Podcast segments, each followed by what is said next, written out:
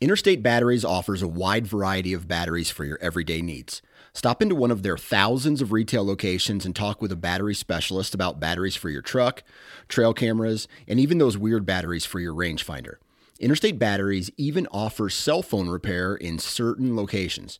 For more information, visit interstatebatteries.com. Interstate Batteries, outrageously dependable.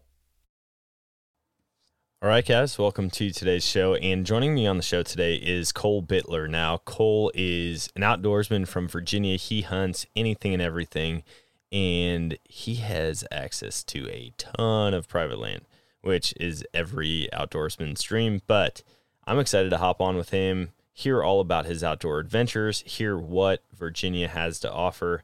It's going to be a great episode. So let's jump in. Like he was doing things that were just badass. That was one of the coolest moments of my life. I was really scared, but knowing that Dan had the gun, I did have the rifle, like we would be okay.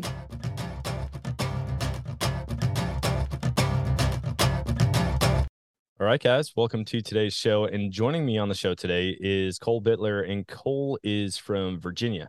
He's a big time deer hunter, dove hunter, turkey, bear, you name it. He loves to do it. And so I'm excited to just talk. I love talking with fellow hunters. So, Cole, thanks for hopping on with me. Yeah, thanks for uh, having me. And I'm looking forward to seeing what we can talk about and stories we can share. Yeah. Uh, why don't you start out by sharing a little bit about yourself? Um, maybe how you got into the outdoors or what your favorite outdoor hobbies are now. Yeah. Um, so I grew up always interested in hunting and uh, started tagging along on turkey hunts. I was probably eight or nine years old and didn't carry a gun, but got dragged around the mountains to at least hear them, and that was fun. And then got into deer hunting, and I actually killed my first deer on my very first deer hunt, which was Dang. pretty pumped. And yeah, came down to the final minutes of the day, but we got it done. And from there, it's taken off and something I look forward to every fall and get to share it with friends and family too. So that's pretty cool. Yeah, that's a big deal. I mean, first deer hunt ever. It's yep. like it's not easy for an experienced person to go out and kill one on their first sit, much less a first time hunter. So that's pretty sweet. Yeah, there was a, a guy that was in our church that took me and my dad out and down to the last light of the day, and we were sitting on a hardwood ridge, and a little button buck came up and feeding on some acorns, and I had a buck shot, and that was the end of him. That's awesome. I have never I've hunted coyotes with buckshot. Here, I don't even know. I don't know if you can legally here in Missouri or not. I use a rifle now, but growing up, we used shotguns almost exclusively in Wisconsin. At least like me and my siblings did. Um, but I would shoot them with a mm-hmm. 20 gauge slug all the time. And now I'm like, dude, I haven't run into anybody who hunts deer with a shotgun. That's the only one I've ever killed with a shotgun, and that's only because that's all I had to use. So yeah. uh, that was it, and I got a rifle the next year. Nice. So what is what is hunting like there in Virginia? Because I have, I don't know that I've ever even been through Virginia before. What what's the terrain like? What is it like chasing after whitetails there? It's it's different depending on the part of the state that you're in. Um, so I'm or uh, near the Blue Ridge Mountains in Shenandoah National Park. I don't know if you've ever heard of that or not, but yeah. uh, it's up in the mountains. So it's a pretty good mix. You got ag fields, you got hardwood ridges and things like that. So uh, depending on where they're feeding or what they're feeding on, you can kind of pick your poison. Um, I have friends from college that live closer to the Eastern Shore, Richmond area. It's really flat. So for them, it's a lot different than what it looks like for me. And I've never hunted down that way, but um, it's it, they hunt with a lot of shotguns down there. There's a lot of only counties because it's so flat. Uh, but where we are, you're either on a hardwood ridge or you're sitting on the edge of a cornfield or soybeans or uh, alfalfa is another another good one if you can catch it early season. Um, had a lot of success in muzzleloader season over alfalfa fields. So Nice. I I mean it sounds based on how you described it like kind of a perfect a perfect blend of habitat for deer between ag yeah. fields and then hardwood ridges. Like mm-hmm. I I grew up hunting hardwood hills. I mean it I guess you could say there were some ridges mixed in there, but it was like you couldn't see more than 100 yards or like you could catch Yeah. a glimpse of something 100 yards away but odds of having a window to shoot through was slim to none but i love it i, Yeah. I mean here in missouri i mainly hunt field edges but i always look forward to Mhm. getting back to that spot because when i go there it's like deer could just be on top of you like that typically Oh yeah. where I hunt here in Missouri, I see them coming from 200 yards away first. But yeah, when you're in those thick cover situations, it it adds a whole new element of adrenaline once you actually catch Mhm. movement. Yeah, it's uh it's different. I mean, there's cornfields on the farm and and you can see them three, four, five hundred yards away and sit there and watch them and then you go to the other side of the farm and there's a, a mountain that is kind of the edge of the property and you can sit up there and it's a listening game and is it a squirrel or is it a deer and trying to wait it out. It's pretty fun. Oh, I know that feeling all too well. The whole, I mean, you as a hunter, as you progress as a hunter, I feel like you get more confident, like, oh, okay, no, that was definitely a squirrel, but I'm still wrong 90% of the Yeah. time. Or I guess I should say 50% of the time, probably. It's got to be close to half and half where it's like, all right, that one was definitely. I will say there is like the unmistakable when you hear a deer running through the woods, hmm you know for sure. But Yeah. those little those tree rats, man, they get me every single year. Yeah, I've uh, I've been tempted to bring a BB gun and, and just take them out because they get on my nerves, but I have yet to do it. yeah, I I've thought about doing like a small game tip arrow when I'm out bow hunting. Uh, Mhm. I don't think you can legally do that here in Missouri, but I'm like every year at the start of archery season, I question why I haven't wiped every squirrel off of the property during squirrel season. Like it they always bug me. It drives me nuts. And then they'll sit up in the tree above me and just chatter. Like, I mean, I'm guessing it's some type of alert chatter, like they saw me move and then they just Mhm. sit up there and don't shut up. Yeah. So aside from whitetail hunting, you had mentioned turkey hunting that you used to tag along. Um, Mhm. Turkey hunting is that still something you get out and do? Yeah. Um, I haven't been very successful at it. Uh, when I was, I don't know, it was 10 or 11, I was carrying a gun. It was the last day of the season. Um, and we were hunting public land a lot at this point because I didn't have too many connections or places to hunt. But uh, we got there and shut the truck door and heard a gobble right away. So we hoofed it up to a clear cut. And within five or six minutes, there were about six of them gobbling on the roost. And one of them flew down five yards in front of us, and one flew down overhead.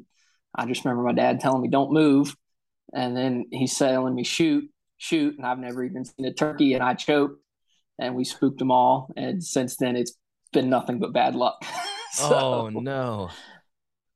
but Oh, it's hate it's a good reason to get out. Yeah, yeah, and that's that's what it is for me. I mean, turkey hunting's fun. It just bridges the gap between other seasons. But I I have been looking forward to it a lot more this off season to get out. But like here we've got a the full month of October is shotgun season for turkeys. So like you can shoot Mhm. a hen or a tom. But I don't have any desire. Like if there is something else that I can actively hunt like a deer, I really don't think I'm ever going to pick up a shotgun in October to chase after a turkey. The only exception I would make to that is maybe if I'm driving past one of my hunting properties and I see turkeys out there, then I might Mhm. grab the shotgun and try to put a stock on one. But if I had the option of sitting there with my bow and potentially shooting a turkey or a deer with my bow or just a shotgun, I just visualize it every time. Every time I'm like, oh man, I'm not going to bring the rifle out. Well, I see a coyote that I should have shot that I could have shot with the rifle, right? And then if I don't bring the or if I do bring it, I never see him. I feel like that would happen to me with turkey hunting. I'd go out there specifically to shoot an October bird with my shotgun, and then like the buck of my dreams would walk out, and I would have been able to kill it with a bow. Yeah, there's a fall turkey season here. I don't hunt it much because it overlaps with deer season, but um, there's a bow season that runs pretty much with archery deer season. So you can go either or if you see one. And then uh, there's a firearm season, but it it's got a weird come and go schedule, and then it it's out by I think mid November, and comes back for Thanksgiving Day, and then I think that's it. So I've just never bothered with it. Yeah.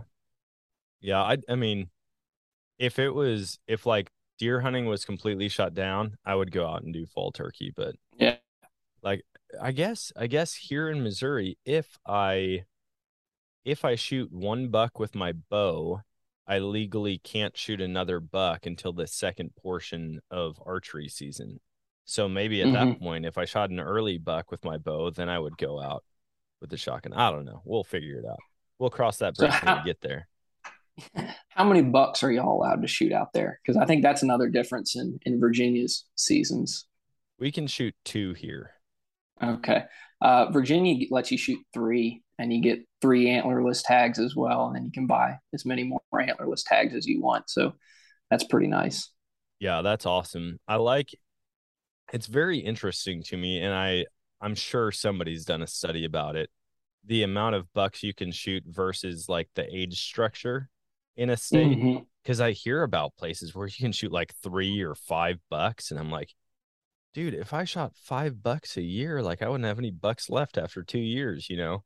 Um Yeah.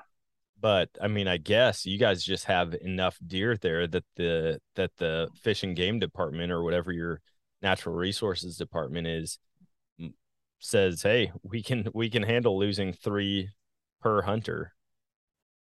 Yeah, I'm not sure where they get their data from. I'd like to see it, but like this year they added a, a late antlerless only season. Um, so for us here, bow season starts the first weekend of October, um, runs all October, and then black powder starts uh, usually like the last weekend of October or first weekend of November, depending on how the calendar falls. And then firearm season comes in the second weekend of November and runs from there till first weekend of January. And then this year they added a late antlerless only season from January season? to March. Did you say Mhm. firearm Six, season like six that long? weeks. Yeah, that's the Holy longest one we have. That is nuts. Our our archery season goes pretty long. It goes like September 15th to January 15th, hmm but our rifle season here I think is only 9 days or 10 days. Yeah, Gosh, It's- man. the the Orange I Army is strong. That's that's unreal. It, it, do you guys have like the longest rifle season out of any state, or are there other states that have similar I- seasons? I don't know. I've never really looked at other states, but this year they also added like a whole three month antlerless only season at the end of the regular season, so it's even longer. It, I'll be interested to see how it turns out.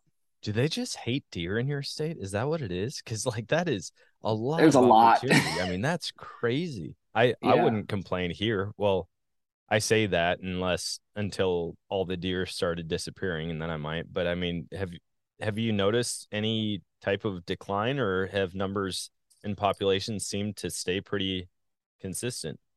They seem to stay pretty consistent. Um, and two years ago, I killed six, and after the sixth one, and we processed all our own, and I was done. That was enough for me.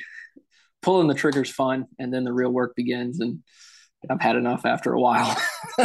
Oh yeah, I think I think the anticipation of filling your tag is so great for me like because I only have two opportunities at a buck hmm here. And if it was like hey you can kill 20 bucks I feel like the allure of buck like hunting for a mature buck would change for me you know? Yeah, like I, if it was like, oh, there's one and there's one and there's one and there's one, and I could just mow them all down, I probably wouldn't be as into it. But like the fact that you have to decide, all right, what am I going to use my two tags for this year? Like, what Yeah. do what would I really be happy with? And for some people, that's a button buck or a spike or a fork or whatever.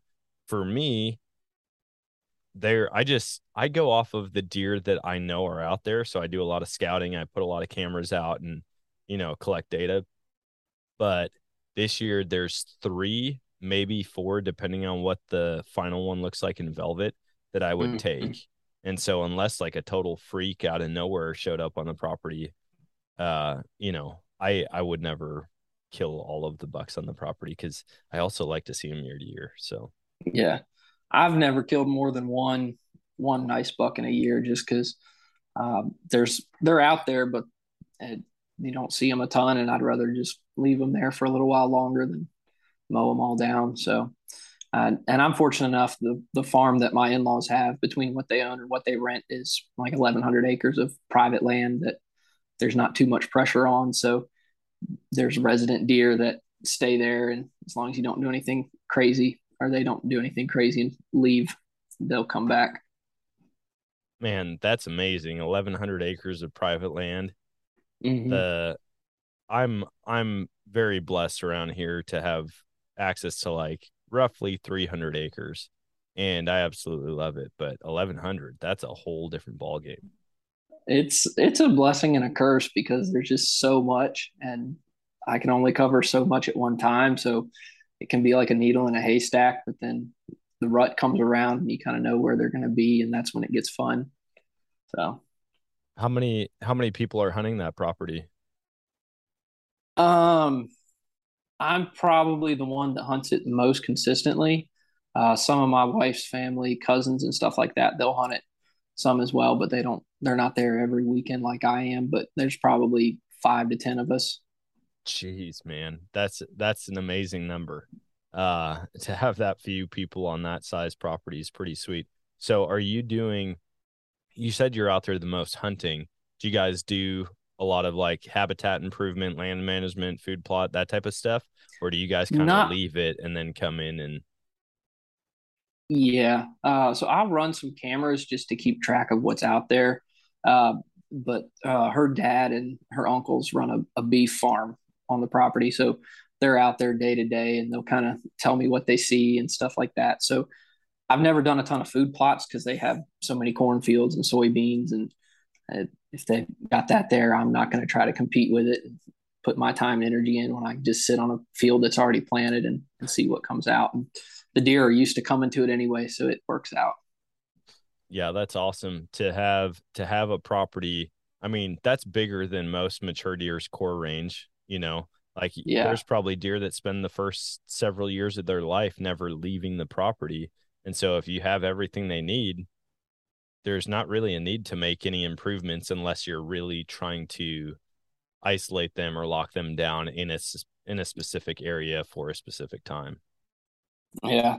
There's uh I knew a couple years ago and I saw this buck one time during bow season, but um he was weird, non-typical, palmated on one side, one side looked like a club with spikes at the end, just an odd buck. And uh, her cousin ended up killing it on the farm in December. And he had a picture on Facebook, and somebody commented they had a trail camera picture of the deer like four or five miles away. Um, Dang. and, and that buck seemed to range pretty far. And you know, that was that's the farthest I know of one traveling. But um, I have sheds from a deer that I know have been on the farm for several years now. And two years ago, his sheds would have been like 146 inch deer. So oh as far as I know, he's still out there. that is that's one of the most exciting things about deer hunting when you get those pictures after season like oh Mhm. yes he made it through he made it through he made it through. And we're fortunate on the property i hunt like i was just out there today i was putting out another trail camera and just checking on things. And i was talking to my buddy about it. I was like it's so crazy to be in a position where you obviously can't control everything. You know a deer could get disease or get taken out by coyotes or get hit by a car. But most of the deer that we don't shoot are back the same in the same spot the next year. You know, like we do Yeah. not lose a lot of deer to neighbors because Yeah. for the most part, there's one person on any side of the property that hunts. All of the other directions, north, east, and west, all of those spots have zero hunting pressure on them. There's only one guy that hunts on the south border of the property.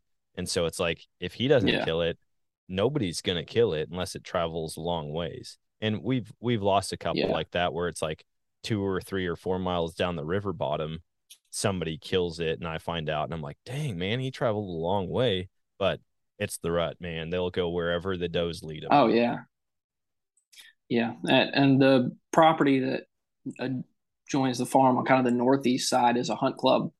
and and so they don't shoot anything small. So the deer get get pretty big, but they get pretty smart too. So it it turns into a game of chess, which is adds another element to it.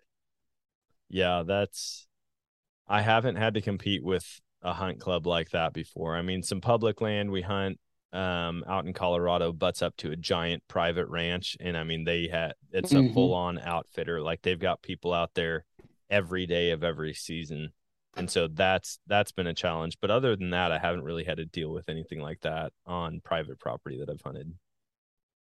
Yeah, I've had a couple interactions with them. They're all pretty cool guys, so uh, it works out.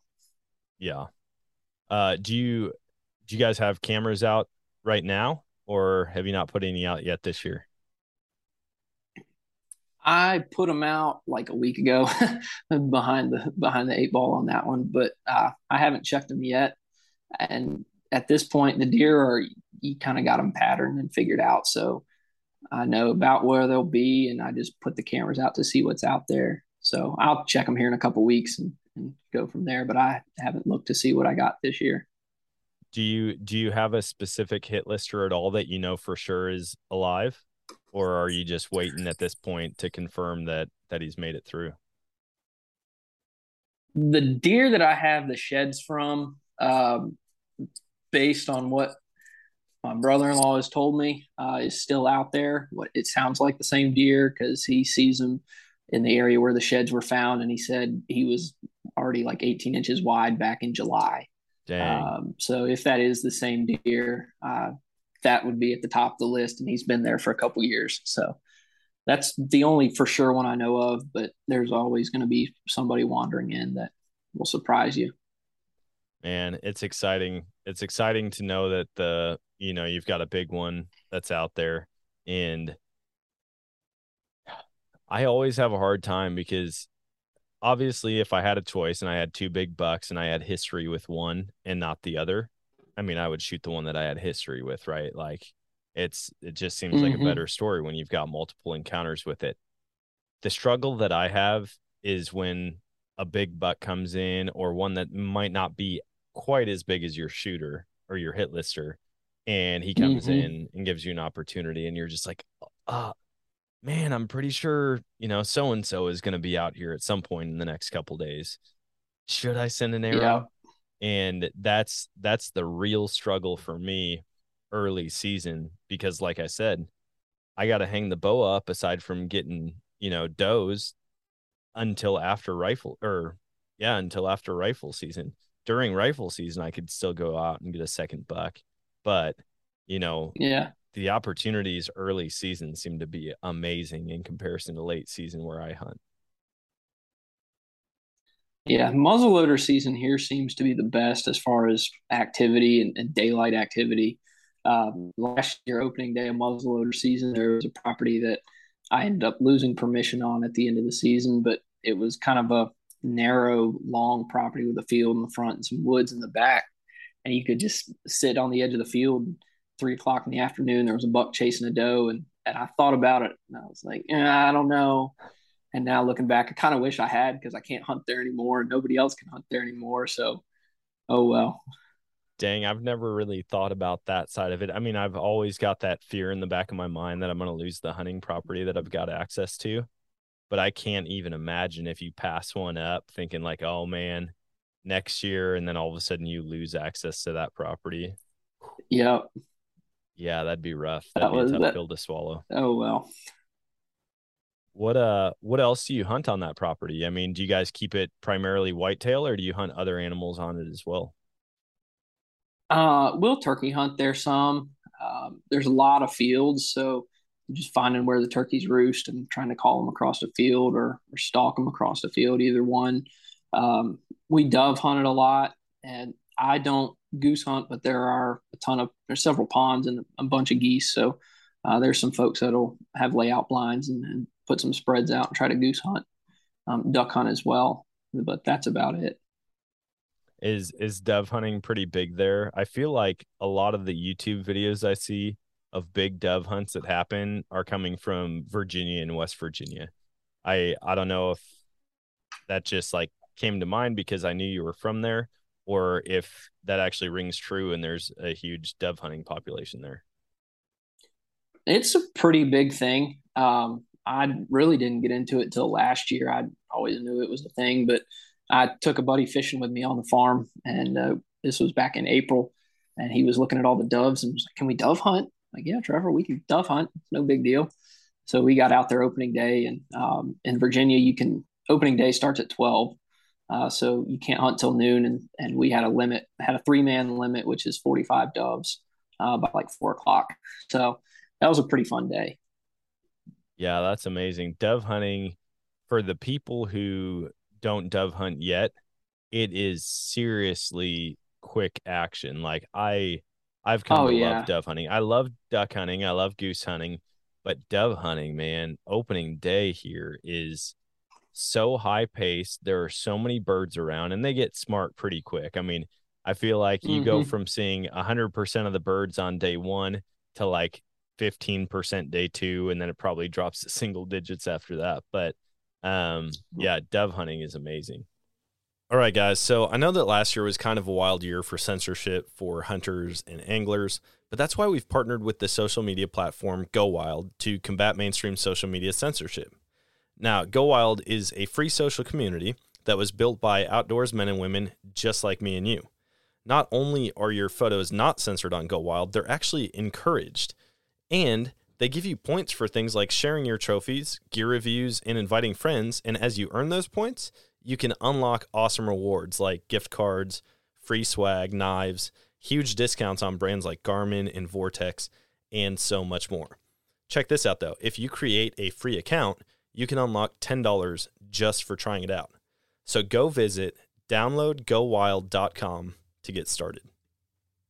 Yeah, I wasn't really sure what to expect, and and he told me he's like, "Oh, you'll love it." So we got out there, and uh, where we were sitting, they have a, a cattle feed lot and feed feeder steers, and there's a little gravel road and a telephone line above it, and then there's a cornfield, and we just sat with our backs on some fence posts against the feed lot, and they'd come over the corn to the line, and you just catch them right before they get to the line, and then on the other side of the barn, there were some guys hunting. So we were just playing ping pong, bouncing doves back and forth all afternoon. It was it was some pretty hot action. That's sweet. I've seen people hunt by those feed lots, and my cousin actually, uh, we we kept driving past this one dairy farm on the way uh to I think it was my mom's in-laws house. Um, anyways, we were driving by and we kept seeing like hundreds of doves and pigeons that kept kicking up out of this feed lot. And so my cousin's like, dude, I'm stopping there. I'm gonna go find the person who owns that and get permission on it. And I'm like, that would be so much fun because the only thing that I've done even close to that is uh one of the neighbors to my hunting property. Um, he's probably like two miles down the road, but he's got a hayloft, right? So it's just like a roof with no walls.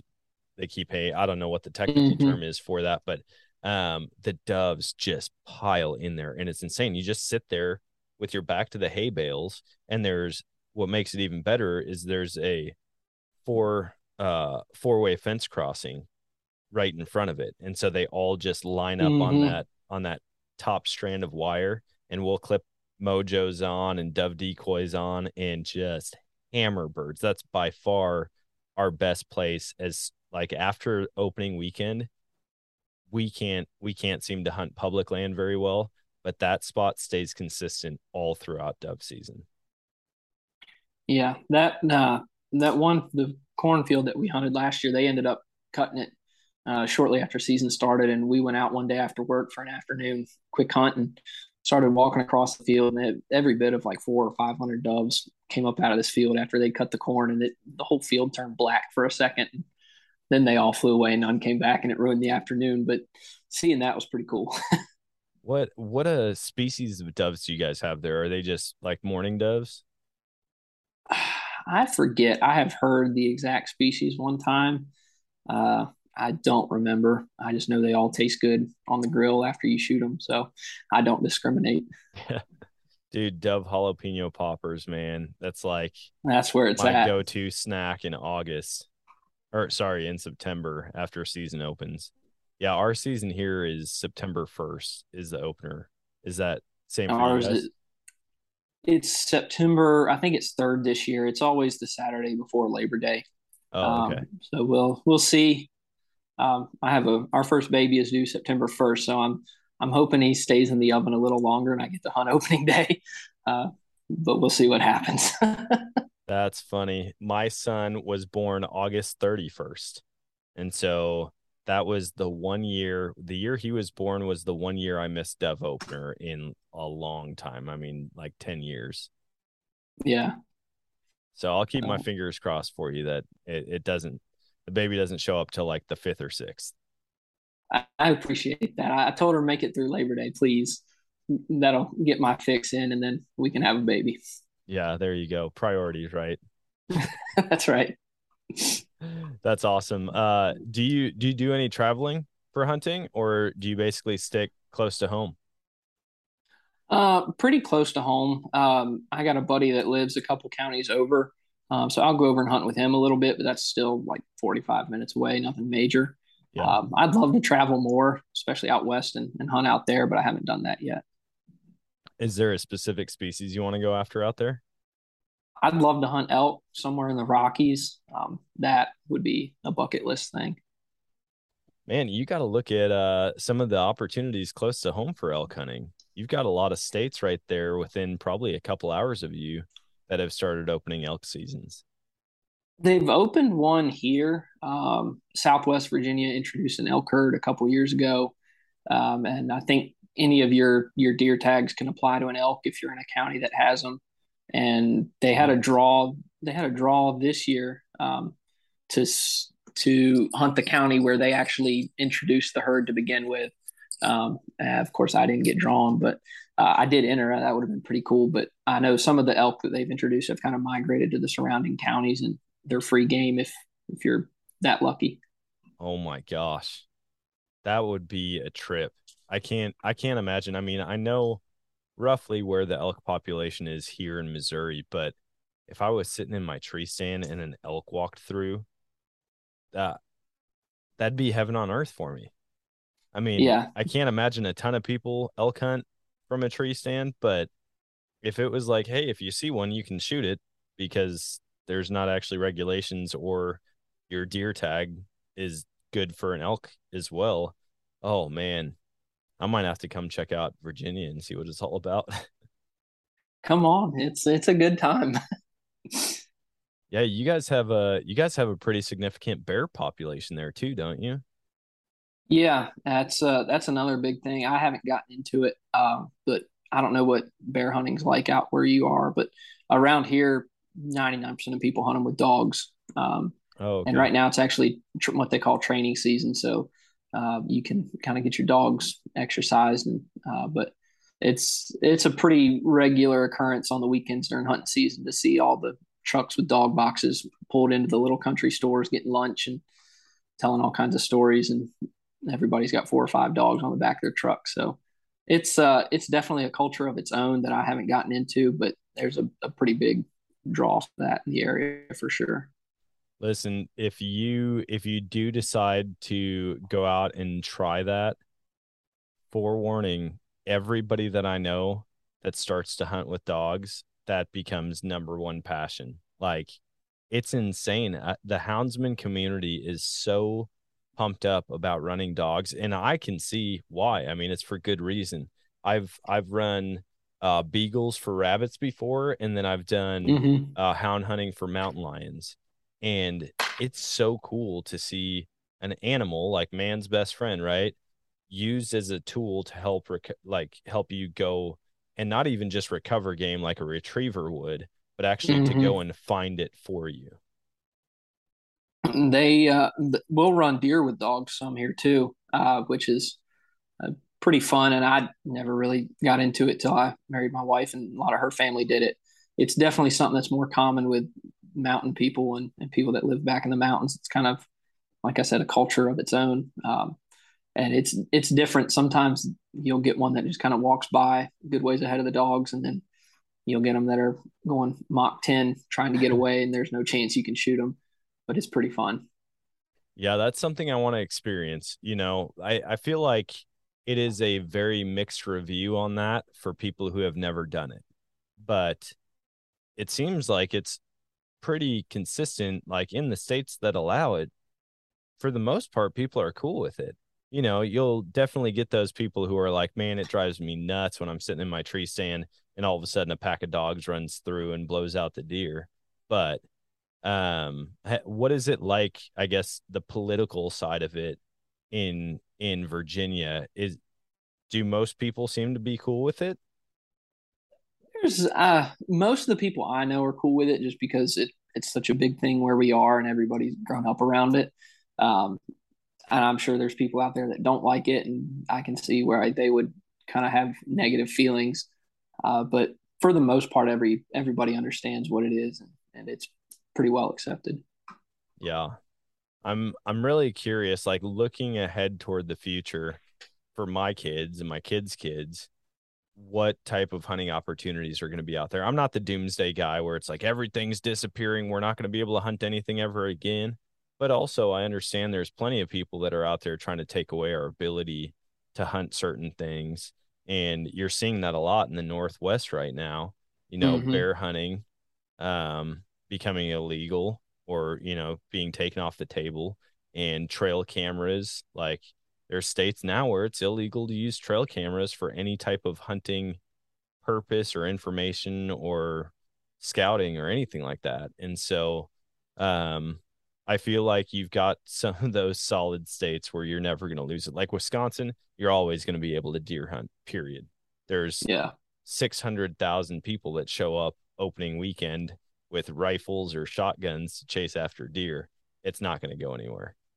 Yeah, I can't see it disappearing where we are. There's there's too many people that would keep on hunting if it was illegal. So I they won't do that.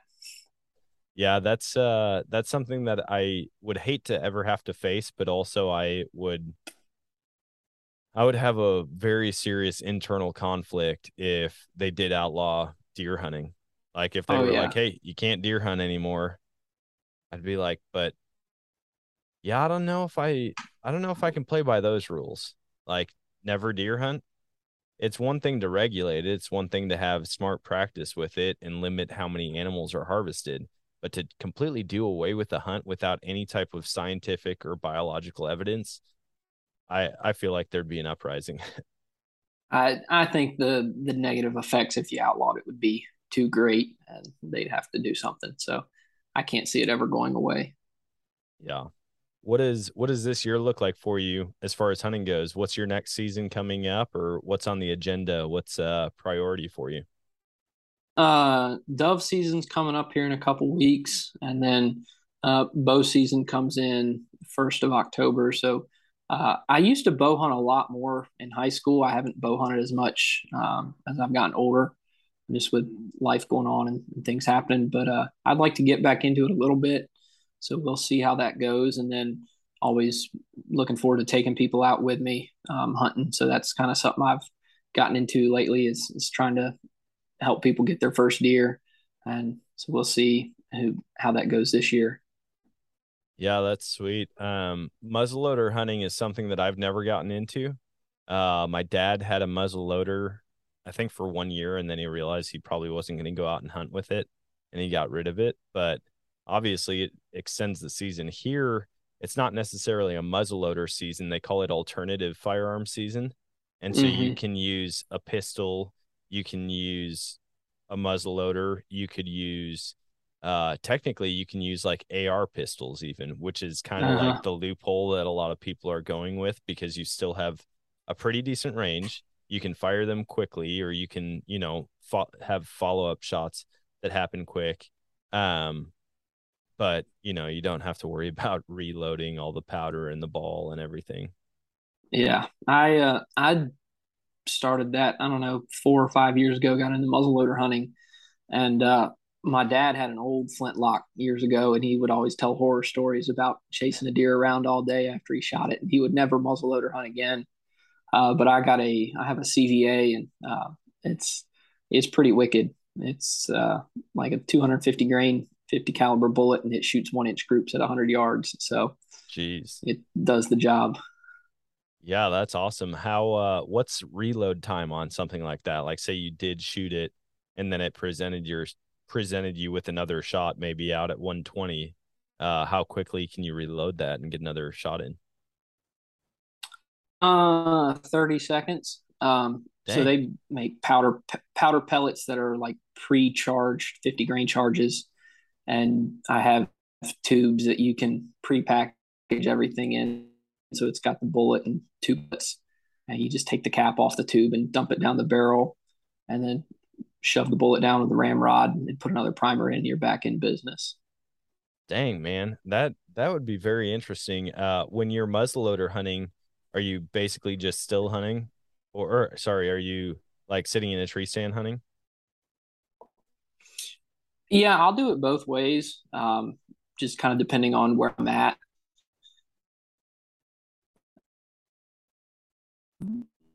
I took a, a with me last.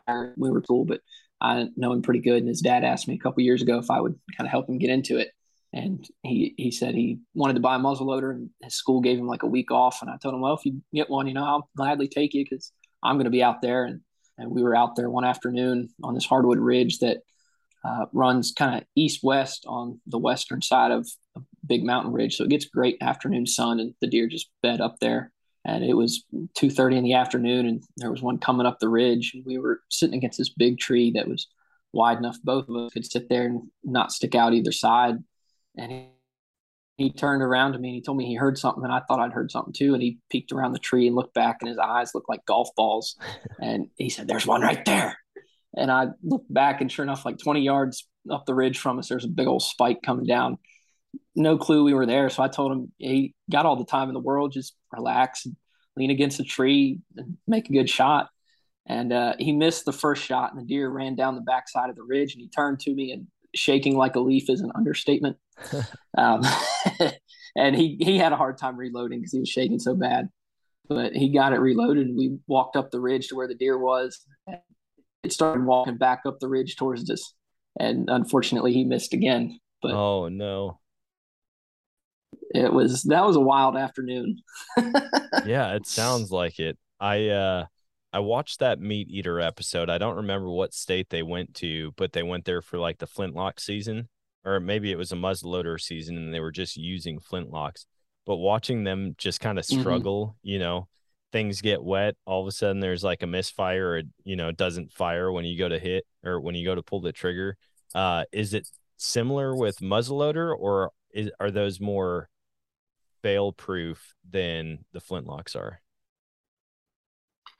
They're pretty pretty fail proof. I mean, I, as long as you got the flash hole clean so that you get a good ignition on your powder, um, it's usually no issues. Um,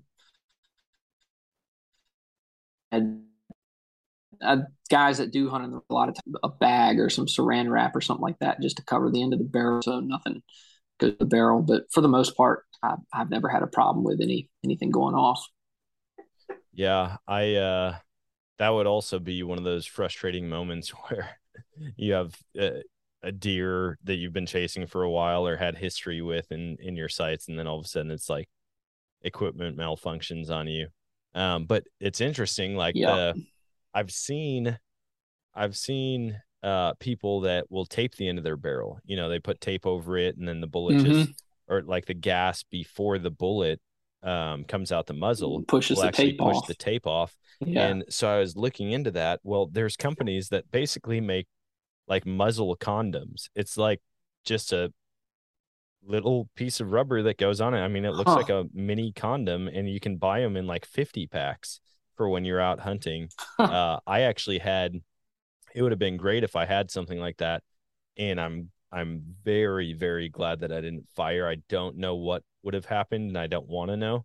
Uh, but I was elk hunting out in Colorado and we had just got done for the day. We got back to camp and I took my rifle, I laid it in my tent. The next morning I woke up and we were getting ready to go. So, you know, I put the magazine in, take the scope cover off, and I just happened to like as I picked it up, uh the the thread protector, or I guess it was a muzzle brake at that point, was right in front of my face. And I like pull I sweep the gun in front of me and I look, and there is a stick sticking clean through the hole on one side into the other side. And Oh. apparently, at some point, as we were cruising through the scrub brush, a stick had gotten lodged in there. And had I not seen that and like maybe pulled the trigger later on, who knows what would have happened. That's not a good day. Yeah. So at that point, I was like, yeah, I might seriously consider getting some type of muzzle protector, um, whether it was tape or, you know, one of those gun condom deals and uh, make Yeah. it happen. I've thought about taping my barrel, especially like that, uh, like going through the brush or something like that. I always kind of keep an eye on that kind of thing, but I've definitely thought about doing it, just never have. Yeah. I know you had mentioned uh, you'd like to get out west and do an elk hunt. Is that top of your bucket list or what is, I'll ask it this way. If you could hunt anything, any species, anywhere with any weapon, what would it be? It would probably be elk somewhere in the Rockies. I don't particularly know what state. Not, I don't know that I know enough to care one way or the other yet, but definitely elk with a rifle um, would be top of the bucket list. Nice.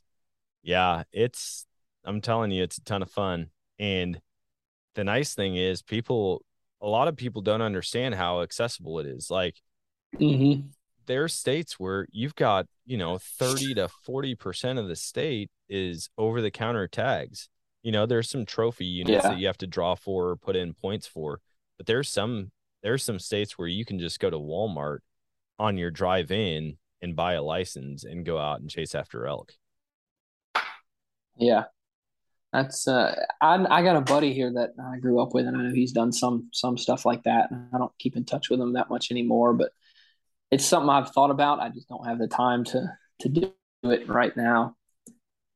Yeah, I mean that's that's the tough part, especially as you get farther. I mean, you're I don't even know how many hours northeast of me, and so I'm sure it's got to be a 20 plus hour drive for you to get out to like the Rocky Mountain Range. Um, and so yeah, it's it's a big commitment. I mean, obviously, it takes time to get out there, and then the hunt itself takes time, but you want to know where you're at, and so like doing the scouting thing beforehand, it can Yeah. add up pretty quickly, but I would highly recommend it once you do find some time or have an opening in your schedule. Try to plan a trip for October and get out there. Yeah. I'll I'll make it happen one day. Do you have any uh, local hunts or bordering state hunts that you're wanting to you're wanting to do, or uh, are you just going to kind of stick with? I mean, if I had 1,100 acres of private land, it would be hard for me to travel anywhere else close to hunt. But uh, are there other hunting opportunities close to home that you're thinking about pursuing or trying out? Not really. Um, uh, it's kind of a sportsman's paradise right here, close to home, and we live five minutes from the farm, so it's nice to be able to get up and be in a tree stand within half an hour. So it's uh, when I got that right here, I'm not too worried about looking looking elsewhere. Yeah, that makes sense.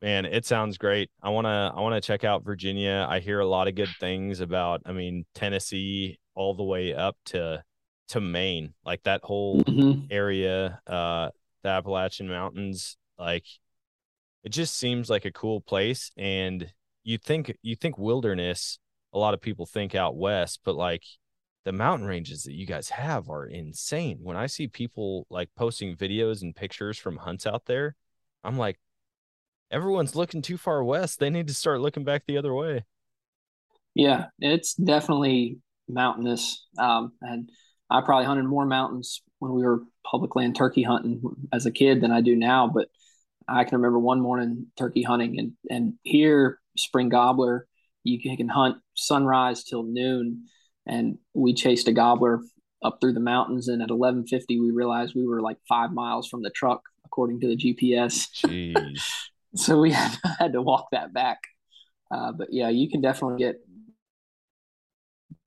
back in some pretty remote places. Yeah, that sounds awesome, man. I would.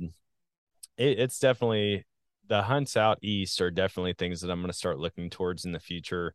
Applying for elk tags in some of the states that are opening up right now, like Kentucky, I think has opportunities Mhm. open to the or open to non-resident. Same with Pennsylvania. I honestly Yeah. don't know the list out there, but I know that the Rocky Mountain Elk Foundation is doing amazing work all over the country and doing reintroduction projects. And so I I firmly believe that within my lifetime, we're going to see several dozen states that have active open elk seasons. Oh yeah, I, it's just a matter of time, and, like you said, they're already putting the work in. I know Kentucky's got one. I think uh, Eastern Tennessee has something. Um, Northeast Tennessee is kind of right there in the Appalachian Mountain chain. They've got elk there, and then uh, the southwest portion of Virginia, where they've introduced an elk herd, is is right there in that same mountain chain. So it's all in that kind of general area. So uh, it's just a matter of time before that expands even more. But yeah, I, I think it'll turn into something something pretty cool. Yeah, that's man, it's a dream. Eventually, we're gonna have like a I don't, I don't know if there's like an elk grand slam or not, like they have with turkeys and and deer species and stuff, but Mhm. I'm sure that at some point there's gonna be like some crazy big elk grand slam or world slam or super slam where you can hunt, you know, 20 or elk in 20 different states and there's going to be people who are out to do it right out of the gate, which I mean, Oh yeah, trust me, if I could get tags for every state, I'd be taking all fall chasing after bugles because it's a absolutely, totally different ball game. for sure. Well, man, I appreciate you hopping on and uh like I said, I just love talking to other hunters, people who have kind of a different experience. Oh, one thing I didn't ask you that I was going to. You had mentioned uh you've got your hardwood ridges that you hunt Mhm. and you've got your uh crop fields or ag fields. What is your go-to? Like if you if you had good weather uh for hunting like a cold front's coming in, big temperature drop, um what would you pick in your area? Are you hunting the edge or are you hunting one of those ridges? That's a tough one because I've been pretty successful on, on both, really. Um, and it would kind of depend on what my what I'd experienced prior to that, I guess I should say.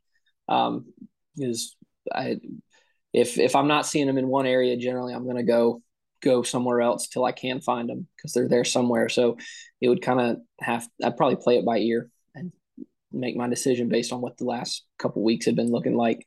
Um, if it was late in the season, I would say definitely hardwoods because all the ag fields are going to be cut and they're going to be looking for acorns or last whatever they can. So definitely late season, I'd say hardwoods. Um, if there's still standing crops somewhere, I'd probably find a crop field. Yeah. No, that makes sense with the, I mean, just the most recent scouting or intel that you've gotten, you know, where you've been seeing them. Obviously, that has has a lot more weight than any other factor out there because if you're seeing them consistently coming out into a field or you're seeing them consistently cruising a ridge, like, well, you got to kind of go where they're telling you they're at. Mm-hmm. Well, sweet man. I like I said, I appreciate you hopping on. I know we're getting close to an hour. Um, before we hop off, I want to give you an opportunity to share where people can find you, where they can follow along, and uh, just kind of track how your season's going. Yeah, uh, Instagram's probably the best place. I don't post a ton, but that would be where I post anything.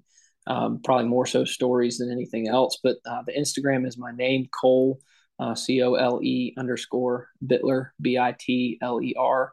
Uh, where I'll post anything that exciting that goes on. Nice, man. Well, if you're ever looking at branching out to other, you know, Midwestern states or somewhere a little closer to home than than the Rocky Mountains, hit me up. We've got some pretty Yeah. awesome deer here, a lot of cool hunting opportunities. Um, yeah, I feel like as I talk to people, everyone I guess when you grow up somewhere, when you get used to all the hunting opportunities, they're like, man, it's a sportsman's paradise. I say that all the time about my home state of Wisconsin. Now that I'm in Missouri, I say the same thing. And it's just cool to see how many different opportunities each state has to offer. Yeah, it's it's definitely. I think it's cool seeing how different states hunt it too. So if you ever want to come, let's see what Virginia's all about. Shoot me a message and we'll make something happen because it's definitely a good time. Man, I'll come up and uh, you can teach me how to muzzleloader hunt. That sounds fun. I don't know why. Ever since I saw that episode, I'm like, it adds it. It definitely adds another challenge to it.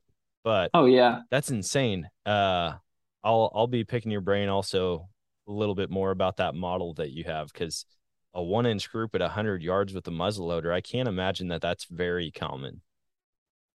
I it's uh it was what they advertised, and I got one to see, and it's been the real deal. Um, I think it's a CVA Accura. Okay. Uh, it's it's got a Bergara barrel, which is kind of their, Oh, their big claim to fame on that model, which yeah, is I pretty sweet. say I've been I did a lot of research on Bergaras. Uh, a couple of years ago, I was looking for a new elk hunting rifle, and that was Mhm. a top contender. Um, but yeah, Bergara is definitely making making a name for themselves in the outdoor world right now. Yeah, it's uh it's a sweet shooter. I definitely definitely am happy with that purchase. Yeah. Uh, well, dude, yeah, we'll stay in touch, and maybe we'll just have to do a hunt swap one of these years. You come down Sounds here, good to and I'll me. come up there, and and we'll see if we can branch out and get extra deer. All right. Awesome, man. Thanks again. I appreciate it. Hey, thanks. Have a good one. And that is going to wrap it up for today's episode. I hope you guys enjoyed that one. It was a ton of fun chatting with Cole and hearing all about what Virginia has to offer. That is one of the many states that are still on my list to go and hunt. I see big bucks coming out of there all the time, but to hear about the variety of game animals that you can go out to Virginia and chase after, I mean, especially on that one property deer, bear, turkey, dove, that right there is everything that I need. Um, but good luck to Cole this season. Hopefully, he tags out on some of the bucks that he's chasing after. It sounds like he's got a great chance to do it, and hopefully, you guys are gearing up. Food plots should be in or in like this week at least, and tree stands I'm sure are getting hung up all over the place. Bows are getting pulled out, dusted off, and sighted in. Hopefully, you're a little bit more prepared than that, but it is it's coming up. I mean i can't wait to start seeing progress pictures or success pictures from people going out in the early season. I think those hot days kind of sucks but it's totally worth it anyways. You're going to get covered in chiggers and ticks and poison ivy and probably be sunburnt by the end of a full day sit but i would do it every day if it means i get to hunt hopefully you guys are the same way and until next time always choose adventure and God bless.